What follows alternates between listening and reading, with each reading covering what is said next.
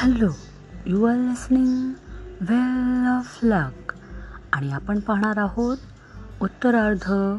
ती मुलगी अजूनही काही न बोलता तिथे तशीच उभी होती. आता त्या मुलीकडे अधिकृत तिकीट होतं. मग मी माझ्या सहप्रवाशाला थोडं सरकून घेऊन तिला जागा करून देण्यास सांगितलं.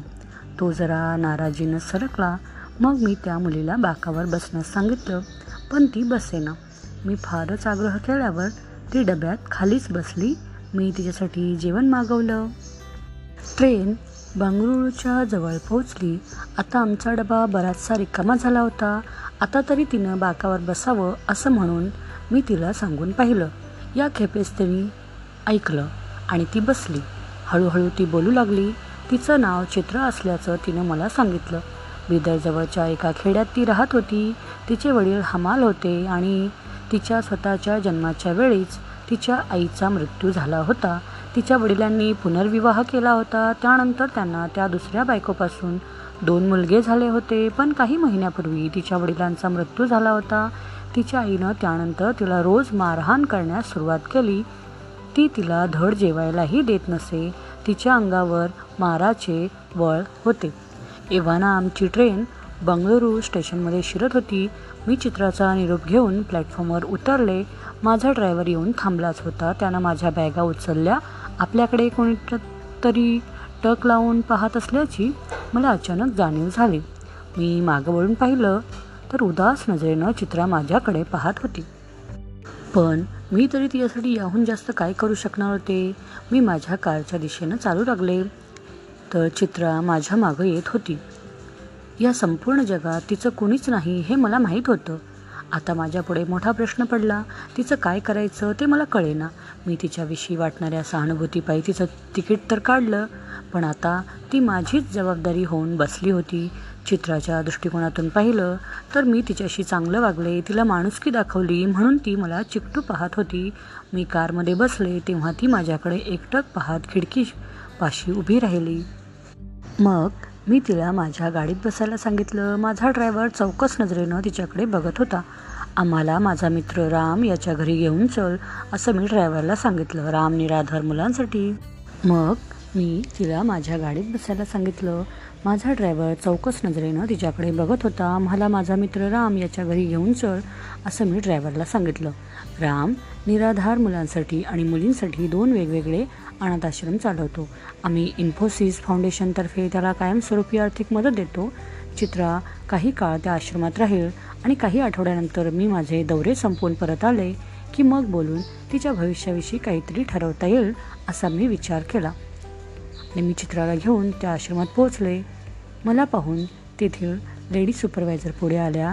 मी त्यांना सगळी परिस्थिती समजावून सांगितली. हे पहा तू दोन आठवडे या ठिकाणी राहू शकतेस. मुळीच काळजी करू नको. ही माणसं फार चांगली आहेत. मी दोन आठवड्यानंतर तुला भेटायला येईन. तू इथून पळून जाऊ नकोस. निदान मी परत येईपर्यंत तरी राहा इथे. इथल्या लेडी सुपरवायझर आहेत ना त्यांच्याशी मोकळेपणानं बोल. त्यांना सगळे अक्का म्हणतात. अक्का म्हणजे वडील बहीणच असते. दोन आठवड्यानंतर मी त्या आश्रमात गेले. तिथे ती चित्र असेलच याची मला मुळीच खात्री नव्हती पण ती तिथे होती. इतकंच नव्हे तर पूर्वीपेक्षा कितीतरी आनंदात होती. हे पाहून मला आश्चर्य वाटलं. आयुष्यात प्रथमच तिला चांगलं खायला जेवायला मिळालं होतं. तिच्या अंगात नवे कपडे होते आणि ती स्वतःपेक्षा लहान असणाऱ्या मुलींचा अभ्यास घेत होती. चित्रा शाळेत असताना अभ्यासात चांगली हुशार होती आणि तिला मोठ्या शाळेत पुढे शिकायचं होतं पण तिच्या घरच्यांनी शिकू दिलं नाही हे तिनंच आम्हाला सांगितलं. इथे ती चांगली आरामात आहे आणि तिला पुढे शिकण्याची इच्छा आहे. सुपरवायझर बाई मला सांगू लागल्या. सुपरवायझर बाई पुढे म्हणाल्या ही चित्रा फार चांगली मुलगी आहे बरं का? ही इथली साफसफाई करते स्वयंपाकघरात मदत करते आणि लहान मुलांना सांभाळते सुद्धा. मॅडम तुम्ही तिच्याबद्दल काय ठरवलं आहे आम्ही तिला इथे ठेवून घेऊ का? एक दिवस रामनं मला फोन करून कळवलं चित्रानं दहावीच्या परीक्षेत पंच्याऐंशी टक्के गुण मिळवले होते. मग मी मुद्दाम आश्रमात जाऊन तिचं अभिनंदन केलं. तिला खूपच आनंद झाला.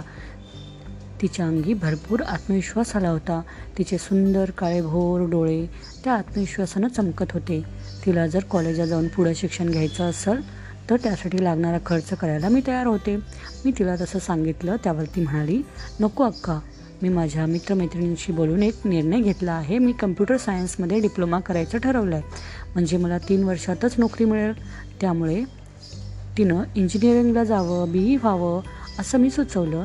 पण तिनं त्याला नम्रपणे नकार दिला. शक्य तितक्या लवकर स्वतःच्या पायावर उभं राहण्याची तिची इच्छा होती. पण खरं सांगायचं तर मलासुद्धा कुठेतरी तिचा हा विचार पटला होता.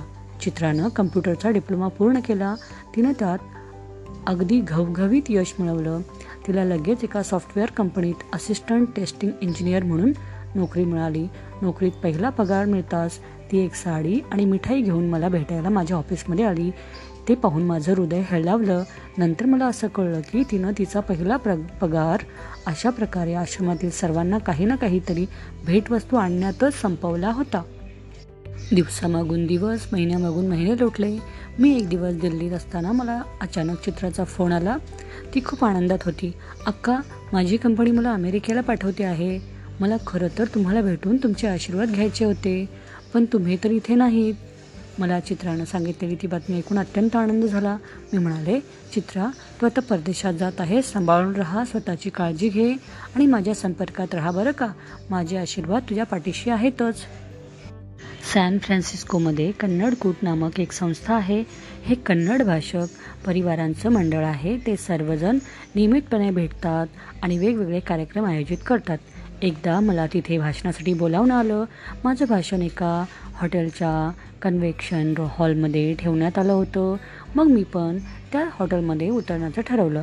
भाषण संपल्यावर मी थेट विमानतळावर जायला निघणार होते. तत्पूर्वी मी माझं सामान सुमान घेऊन चेकआउट करण्यासाठी हॉटेलच्या स्वागत कक्षापाशी आले. तिथे मी बिलाची चौकशी करणार. तिथली रिसेप्शनिस्ट म्हणाली मॅडम तुम्हाला काहीच पैसे भरावे लागणार नाहीत. त्या तिकडे उभ्या असलेल्या बाईंनी तुमचे पैसे आधीच भरले आहेत. तुम्हाला ती ओळखते. मी मागे वळून पाहिलं तर चि तिथे चित्रा उभी होती. अक्का मी इथे या शहरातच राहते. इथे कर्नाटक मंडळात तुमचं भाषण आहे हे मला कळलं. मी पण या मंडळाची सदस्य आहे ना? मला तुम्हाला सरप्राईज द्यायचं होतं. म्हणून मी मुद्दाम आधी कळवलं नाही. आणि तुमचे कुठे कुठे काय काय कार्यक्रम आहेत याची माहिती मिळवणं मला मुळीच कठीण गेलं नाही. चित्रा अगं तु मला तुला खूप काय काय विचारायचं आहे तुझं काम कसं चाललं आहे भारतात आली होतीस की नाही? आणि सगळ्यात महत्त्वाचं म्हणजे तुला तुझ्या जीवनसाथी मिस्टर राईट भेटला की नाही अजून? आणि काय गं? माझं हॉटेलचं बिल तू भरलंस? नाही अक्का इकडे आल्यापासून मी भारतात आलेली नाही. मी कधी भारतात आलेस तर तुम्हाला भेटल्याशिवाय परत तरी जाईन का?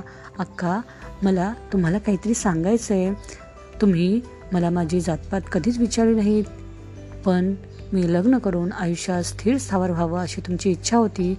माझ्यासाठी स्थळ शोधणं किती अवघड आहे याची मला कल्पना आहे. पण आता मला माझा जोडीदार मिस्टर राईट सापडला आहे हा माझा सहकारी जॉन. आम्ही या वर्षाअखेरीस लग्न करतो आहे माझ्या लग्नाला तुम्ही नक्की यायचं हं? आणि आम्हाला आशीर्वाद द्यायचे. चित्राच्या बाबतीत या इतक्या सगळ्या चांगल्या गोष्टी घडलेल्या पाहून मला खूप आनंद झाला. पण तरीही माझ्या एका प्रश्नाचं उत्तर मला मिळालंच नव्हतं. मी म्हणाले चित्रा पण माझ्या हॉटेलचं बिल तू का भरलंस? हे काही बरोबर नाही. तेव्हा तिच्या डोळ्यात कृतज्ञतेचे आसू आणून ती म्हणाली अक्का तुम्ही सर मला मदत केली नसती तर आज मी कुठे असते काय करत असते याची कल्पनासुद्धा करवत नाही. तुम्ही माझं आयुष्य बदललं घडवलं मी तुमची सदोदित ऋणी राहीन. नाही ग चित्रा मी म्हणाले तुझ्या यशाच्या सोपानावरची मी फक्त एक पायरी आहे. पण आज तू जिथे आहेस तिथे पोहोचायला तुला अनेक पायऱ्यांची मदत झाली आहे. तुझा सांभाळ करणारा आश्रम तुला उत्तम शिक्षण देणारी शाळा तुला अमेरिकेला पाठवणारी कंपनी पण त्याहूनही सर्वात महत्त्वाचं म्हणजे तू स्वतः एक अत्यंत दृढनिश्चयी आणि ध्येयानं झपाटलेली मुलगी आहेस. तुझं आयुष्य तू स्वतःच घडवलंस. एका पायरीनं संपूर्ण यशाचं श्रेय घेणं बरोबर नाही. हे तुमचं मत झालं का पण माझं मत मात्र तसं नाही. चित्रा आता तू नवं आयुष्य सुरू करते आहेस. आता तुला मा तुझ्या संसारासाठी पैसे साठवायला हवेत. तू माझं हॉटेलचं बिल का बरं भरलंस? चित्रा काहीच बोलली नाही. तिनं फक्त जॉनला माझ्या पाया पडायला लावलं. मग अचानक तिला हुंदका फुटला. मला मिठी मारून ती म्हणाली कारण तुम्ही मुंबई ते बंगळुरू तिकिटाचे पैसे भरले होते. हे मी तुम्हाला सांगत आहे ज्या पुस्तकातून त्या पुस्तकाचं नाव आहे आयुष्याचे धडे गिरवताना. आणि या पुस्तकाच्या लेखिका आहेत सुधा मूर्ती आणि या पुस्तकाचा अनुवाद केलेला आहे लीना सोहनी यांनी. थँक्यू